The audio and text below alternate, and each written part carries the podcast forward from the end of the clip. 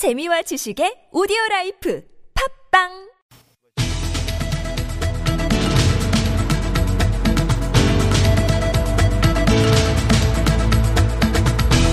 미디어 관련 이슈를 좀 더 깊이 있게 짚어보는 미디어 광장 시간입니다.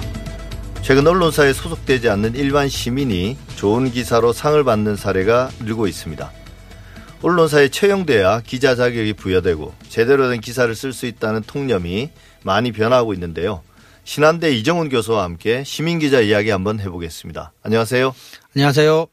예, 지난 11일 광주 전남 민주언론 시민연합이 수여하는 민주언론상 대상에 시민 기자 김동규 씨가 선정됐습니다. 어떤 내용을 보도한 건가요? 네, 그 오마이뉴스 시민 기자로 활동하고 계시는 김동규 씨는 어 11일 말씀해 주신 광주 민원녀에서 주는 민주언론상 대상을 받았는데요. 상을 받은 보도는 지난 5월부터 어, 학교법인 도연학원이 운영하는 명진고등학교에 예. 각종 비위를 연속 취재 보도한 것으로 상을 받았습니다.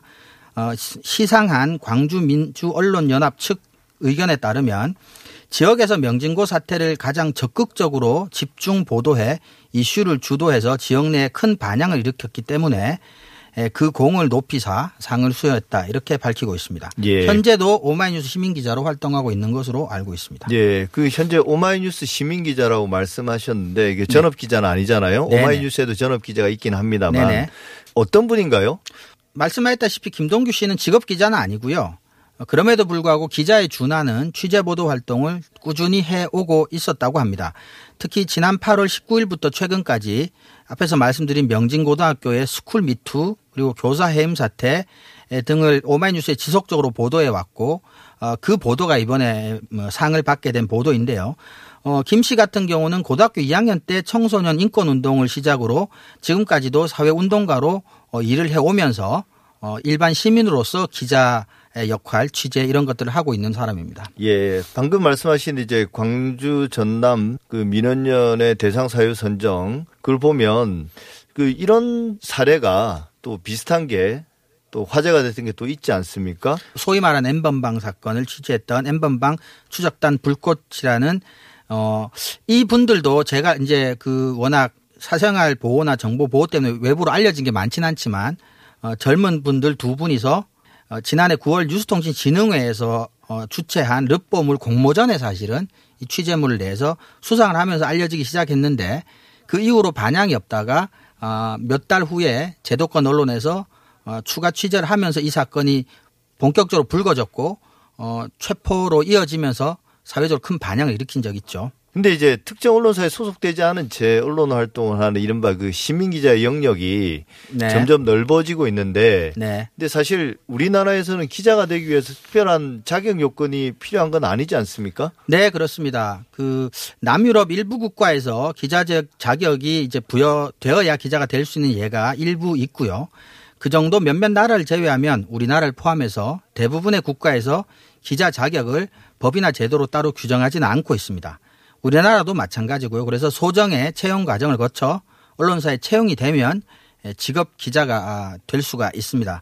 오히려 이제 그래서 이제 이런 점 때문에 국내외 언론학자들은 기자가 과연 전문직인지에 대한 논의도 어, 활발히 있어 왔던 적이 있었죠. 예. 그러니까 뭐 기자가 어떤 기자로서의 어떤 지식이나 자질, 그다음에 윤리 의식 네. 이런 것들을 갖추면 뭐 그거보다 더 중요한 것들도 있겠지만 네. 누구든지 기자가 될 수는 있는 거죠. 네. 시민 기자든 뭐 어떤 전업 기자든. 맞습니다. 어 그래도 우리가 기자에게 공인된 기자 자격증이나 혹은 뭐 면허증이 있는 건 아니지만 네. 취재 활동을 원활하게 하려면 또 언론사에 소속되어서 그런 어떤 전업 기자가 돼야 되지 않습니까? 네, 그 전업 기자가 되는 게 훨씬 음, 좋다 또는 유리하다는 것은 사실입니다. 현실적으로. 언론은 직업이기도 하지만 민주주의 사회에서 하나의 사회 제도이기 때문인데요. 예를 들어 출입처 등 공적 정보 접근권이 직업 기자들에게만 보장되는 것도 전업 기자들 또는 언론이 사회 제도로 인정받고 있기 때문에 누리는 특권이라고 볼 수도 있습니다.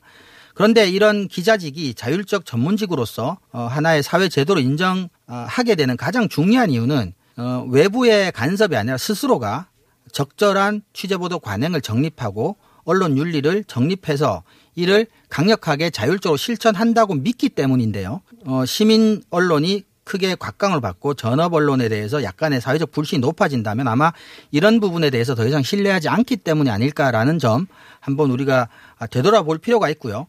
그리고 이런 차이를 극복하기 위해서 시민 언론이나 시민 기자들이 좀 더 왕성하게 활동하기 위해선 제도적으로 어, 정보 공개 청구 제도 같은 것들이 지금보다 훨씬 쉽고 좀 단순한 형태로 개선될 필요도 있지 않나 아, 그런 생각을 해봅니다. 예, 그 사실 이제 그 정보에 대한 접근이 제한되는 거는 시, 일반 시민뿐만 아니라 이제 기자들에도 똑같은 건데 네. 그러다 보니까 이제 기자들이 정보를 조금이라도 편하고 비공식적인 루트로 빨리빨리 얻기 위해서 그렇죠. 더더욱 이제 출입처에서 취재원, 공식 취재원 이른바 뭐 대변인이나 혹은 주요 이제 주로 공직자들이죠. 공보관들, 그 사람들에게 네. 어, 좀 종속되는 네. 어, 그런 현상들이 벌어지는 거 아니겠습니까? 네, 그렇죠. 그러다 보니까 어, 당연히 바깥에서 취재를 할 수 있는 여력이나 시간이 점점점 적어지고 현실적으로 모든 정보나 취재가 출입처 내에서만 이루어지다 보니까 100%라고 말할 수는 없지만 오히려 정말 필요한 바깥에서 취재들을 오히려 시민 기자들이 맞게 되는 본의 아니게 그런 예. 현상으로 해석할 수도 있을 것 같습니다. 예, 뭐 기자들이 이제 출입처 바깥을 나가면 약간 막막하다고 하는데 근데 오히려 이제 시민 기자들은 출입처 바깥 출입처가 있는 건 아니니까 본인들에게 그렇죠. 오히려 자기의 생활의 현장에서 더 좋은 기사들을 찾아낸다는 거겠죠. 그게 그렇죠. 아이러니가 아닐 수 없습니다. 네. 근데 이제 또 하나의 장벽이 결국 취재를 열심히 해서 좋은 기사를 써내도 이걸 유통시킬 경로가 마땅치 않다는 게 문제지 않습니까? 네. 뭐 우리가 농산물이나 상품을 잘 생산을 해도 제일 큰 걱정거리가 이제 팔로인 것처럼 네. 그래도 새로운 뉴스 유통 플랫폼들이 등장하면서 좀 네. 제한적이나마 기회가 되고 있죠. 그것 네. 때문에 이제 시민 기자들 또 주목받는 것도 있을 네. 거고요. 김동주 씨의 경우처럼 오마이뉴스가 이제 옛날부터 시민 기자라고 하는 물론 전업 기자도 어, 채용하고 있지만, 예. 하지만 최근 들은 이제 디지털 미디어 기술이 계속 발달을 하면서 이제 사회관계망 서비스 SNS라고 하는 또는 유튜버 같은 OTT, 그다음에 뭐 포탈 이렇게 기회는 많아지고 있는 건 사실입니다. 그럼에도 불구하고 어, 네이버 다음 등의 포탈 같은 경우는 알고리즘이 여전히 제도권 언론에 좀 편향적으로 그렇게 만들어져 있어서 예. 이런 포탈 쪽으로 진출하기에는 아직까지는 시민 기자들이 벽이 굉장히 높은 편이다. 아, 이렇게 말씀드릴 수 있겠습니다. 예. 그런데 이제 이런 취재와 기사 유통이 어려운 조건에서도 어, 그럼에도 불구하고 이런 시민 기자 혹은 독립적인 시민 언론이 돋보이는 성과를 내는 경우가 많은데 그 주요 요인 혹은 뭐 비결은 어떤 거라고 보십니까? 우리가 이것과 관련해서 가장 주목해야 할 점은 오히려 기성 언론 쪽에서 찾아야 될 것 같습니다. 먼저 기성 언론 이제 경영상의 어려움 또 그것으로 인한 어, 기자 규모의 어, 제한, 치열한 속보 경쟁 등으로 인해서 조금 전에 말씀드린 바 있듯이 기자들이 출입처 바깥으로 나가서 일반인들을 만나고 그들의 목소리를 듣거나 현장을 자주 반복적으로 방문해서 후속 취재를 한다는 게 현실적으로 많이 어려워졌습니다. 흔히 말하는 네. 탐사보도 이런 것들이 제도권 언론에서 사실상 많이 사라져 버렸죠.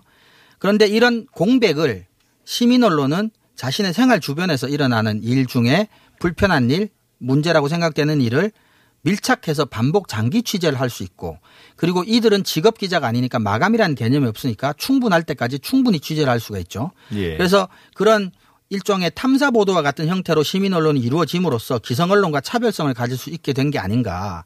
그래서 핵심은 출입처 밖에서 시민들 사이에서 현장에서 기자든 시민이든 얼마나 취재를 하느냐라고 하는 사실은 언론의 가장 본질 원론으로 문제는 돌아가는 게 아닌가 그렇게 생각을 합니다. 예, 사실 우리가 최근에 뭐 출입처나 기자단 문제가 계속 비판을 받고 있는데 그 제도권 언론의 기자들은 사실 어 뭔가 문제 의식을 느끼고 아 이걸 꼭 기사화해야 되겠다 이런 네.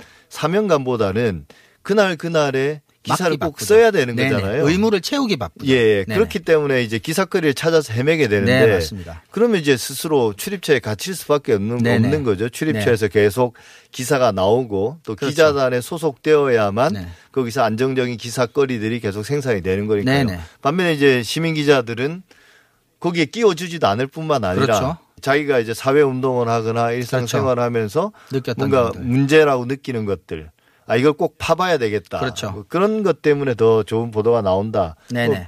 그 말씀 계속 하신 것 같은데 근데 이번에 이제 상을 수상한 김동규 씨 그러니까 네. 앞으로도 특정 언론사에 소속되지는 않을 거다. 지금과 같이 활동할 계획이다. 이렇게 밝혔다고 하는데요. 네. 결국 이제 제도 언론이 있고 어 대안적인 또 시민 언론이 있고 네. 또 그간 또 더 별개로 혼자 외롭게 활동하는 그 시민 기자들 네. 또 있지 않습니까? 네네. 물론 이제 시민 기자도 1인 형태의 대안 언론이라고 볼 수 있겠지만 네네.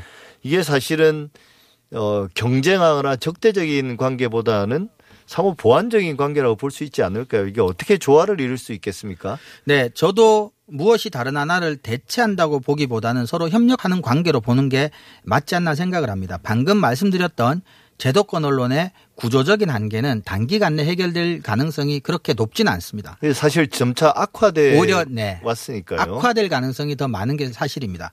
그렇다면 저널리즘의 가장 중요한 근본적인 기능의 공백을 만약에 시민 언론과 제도권 언론이 좀 더 적극적이고 어, 상생적인 차원에서 협업으로 공백을 메울 수만 있다면 어, 제도권 언론에게도 좋고 시민 기자들에게 좋을 뿐만 아니라 사실상 우리 국가적 사회적으로도 좋은 일이라고 생각합니다. 그래서 제도권 언론은 사실 그동안 시민 언론이나 시민 기자를 좀 능력이나 여러 가지 차원에서 좀 폄하했던 게 사실인데요. 그렇게 볼 게 아니라 이제는 좀 대등한 파트너로 단순한 독자나 그냥 제보자 정도로 볼 게 아니라 좀 대등한 파트너로 볼 필요가 있다. 실제로 어 조금 전에 말씀드렸던 불꽃치대단 같은 경우도 어 제가 알기로는 KBS에서 정식적으로 협업을 해서 같이 취재를 특정 기간 동안 했던 것으로 알고 있습니다. 아, 네. 예, 취재 회의에도 참석을 하고 예. 이런 식으로 제도권에서 먼저 이것도 제안을 한 걸로 아는데 사실 시민 기자들이 제안하기는 힘들고요. 제도권에서 먼저 좀 개방하고 열어서 그렇게 같이 직접 구체적으로 작업을 하면 어 좋지 않을까. 그게 또 디지털 저널리즘에서 가장 중요한 언론 윤리 덕목으로 꼽히고 있는 투명성을 실천하는 구체적인 방안 중에 하나이기도 하다. 그렇게 생각을 합니다. 예. 지금까지 이정훈 신한대 교수였습니다. 오늘 말씀 감사합니다. 고맙습니다.